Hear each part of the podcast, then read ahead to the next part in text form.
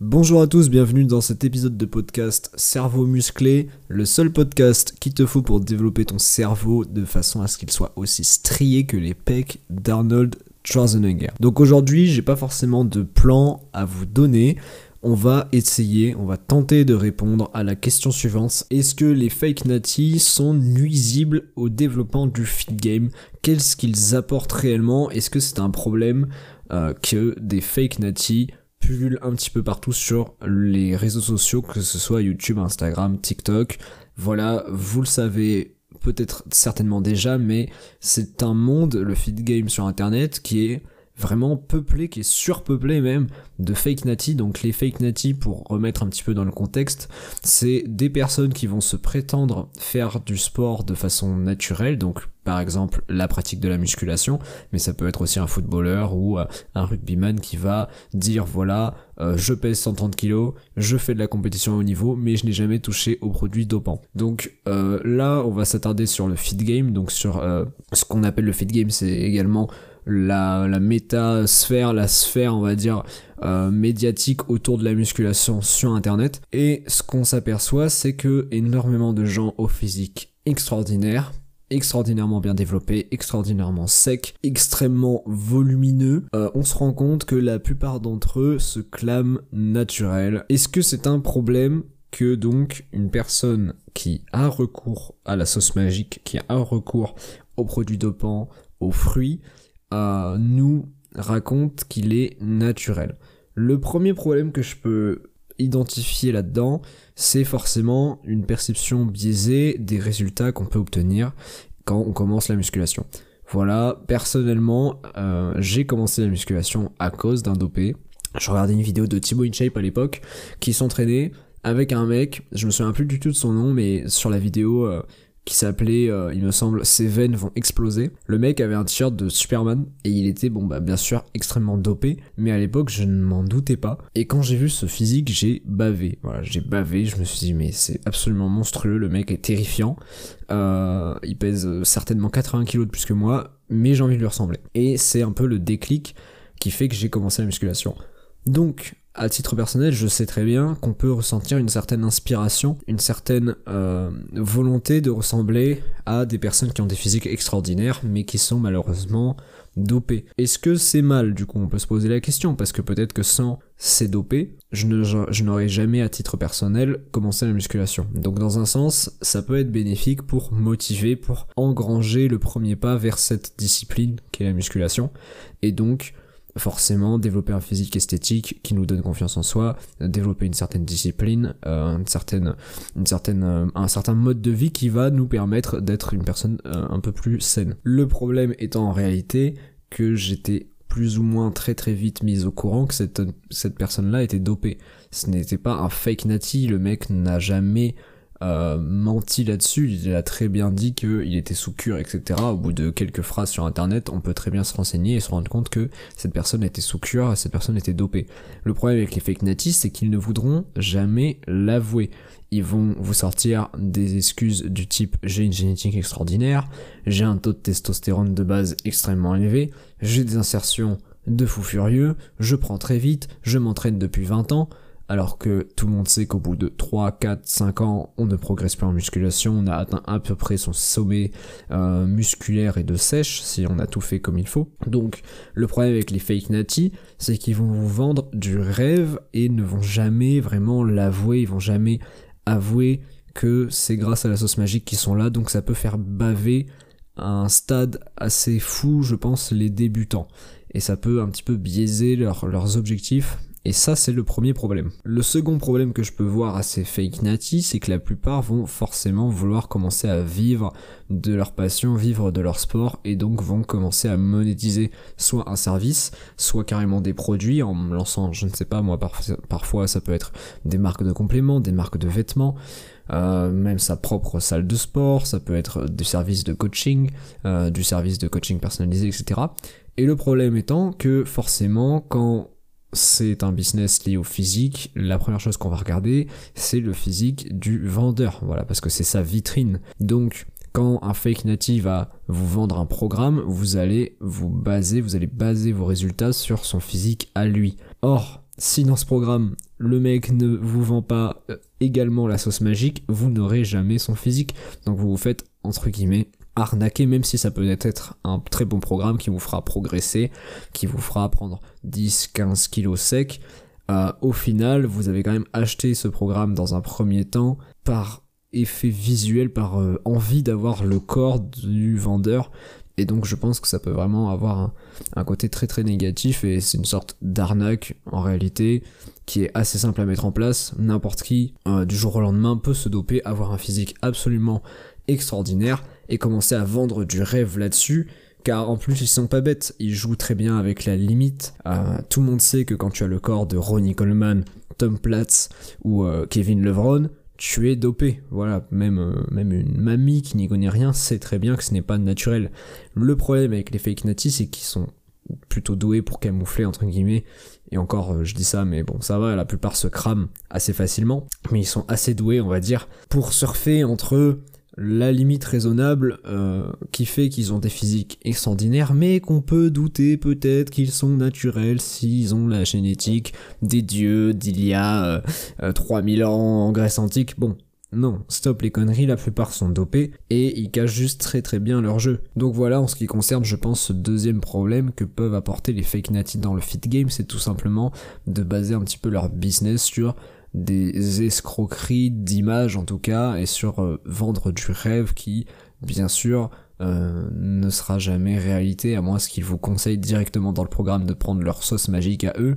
Ça ne marchera pas comme ça, et vous pourrez vous sentir arnaqué, peut-être de payer un programme 100, 100, 150, 200, 300 euros, pour au final avoir un petit peu le programme du coach sport du coin qui vous fera gagner 10-15 kilos, qui vous fera un petit peu maigrir, avoir une ceinture abdominale sympathique, mais jamais vous n'aurez le physique de David Lade, jamais vous n'aurez le physique de Ziz. Bon, c'est un mauvais exemple parce qu'il a bien sûr avoué être dopé, et ça c'est évident, il l'a reconnu quasiment instantanément, mais voilà, les fake natty, il en existe plein. Peter Christian, dans le FITGAME français, vous avez toute cette nouvelle vague de TikTokers, bon, sans les citer, vous avez El Famoso 2004, moi je me la touche, vous avez Dark Sazuke, bon, voilà, on commence à les connaître, et puis vous avez bon, Ken Fiot, tout ça, c'est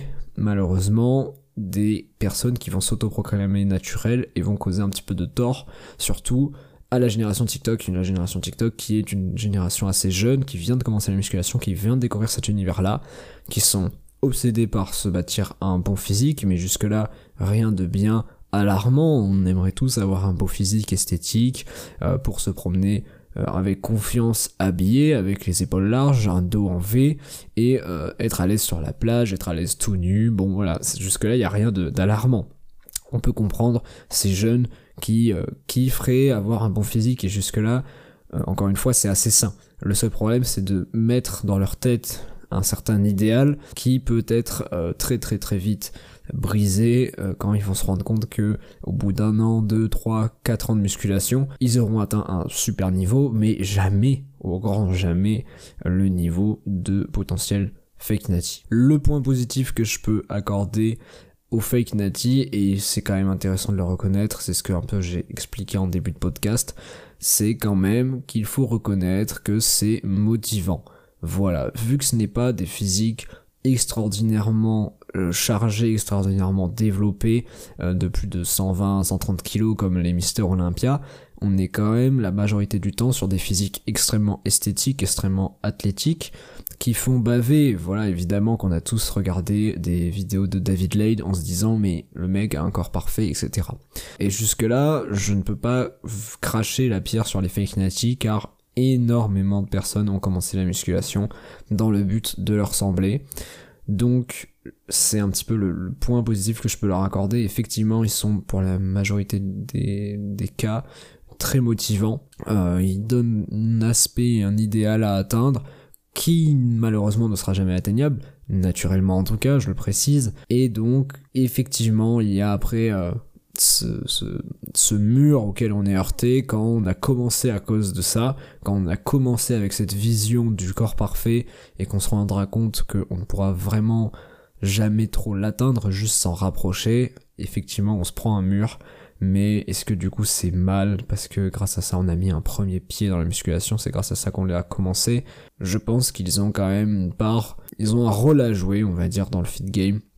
Le problème étant quand même que lorsque c'est trop obvious qu'ils sont dopés, la plupart renoncent quand même à l'avouer, et ça c'est un problème. C'est un problème, on assiste souvent à des surenchères, vraiment à des surenchères d'explications, comme quoi, non, je ne suis pas dopé, voici ma prise de sang, etc. Bon, le nombre de prises de sang où les gens se sont cramés à se doper, bon, ça c'est assez marrant, mais vraiment, c'est assez problématique. Je pense que quand vous êtes trop soupçonné, quand absolument tout le monde vous le répète, c'est peut-être plus sain, au contraire, de passer au-delà de la barrière, de l'autre côté de la barrière, et d'avouer, tout simplement, que vous êtes chargé, et de plutôt commencer à faire des vidéos ou du contenu pour soit éclairer les gens qui veulent commencer à se charger, parce que mine de rien il y en a et il y en aura toujours, et il faut bien les accompagner ces personnes-là, il faut bien leur expliquer comment faire, parce que ça peut créer énormément de problèmes. Se charger, c'est pas un acte anodin. Ou alors vous pouvez aussi faire du contenu à titre indicatif et préventif. Peut-être que, et c'est fort probable, qu'il y a des fake natis dans le fit game qui regrettent d'être passés du côté obscur, c'est très probable, ou alors qui ont développé une addiction, etc., etc. Et c'est intéressant de créer du contenu autour de ce sujet. Donc moi je pense que c'est une bonne évolution des fake natis dans le fit game, tout simplement que ceux qui sont cramés l'avouent, honnêtement, et à quelle dose, ou qu'ils expliquent un petit peu mieux à leur communauté, etc.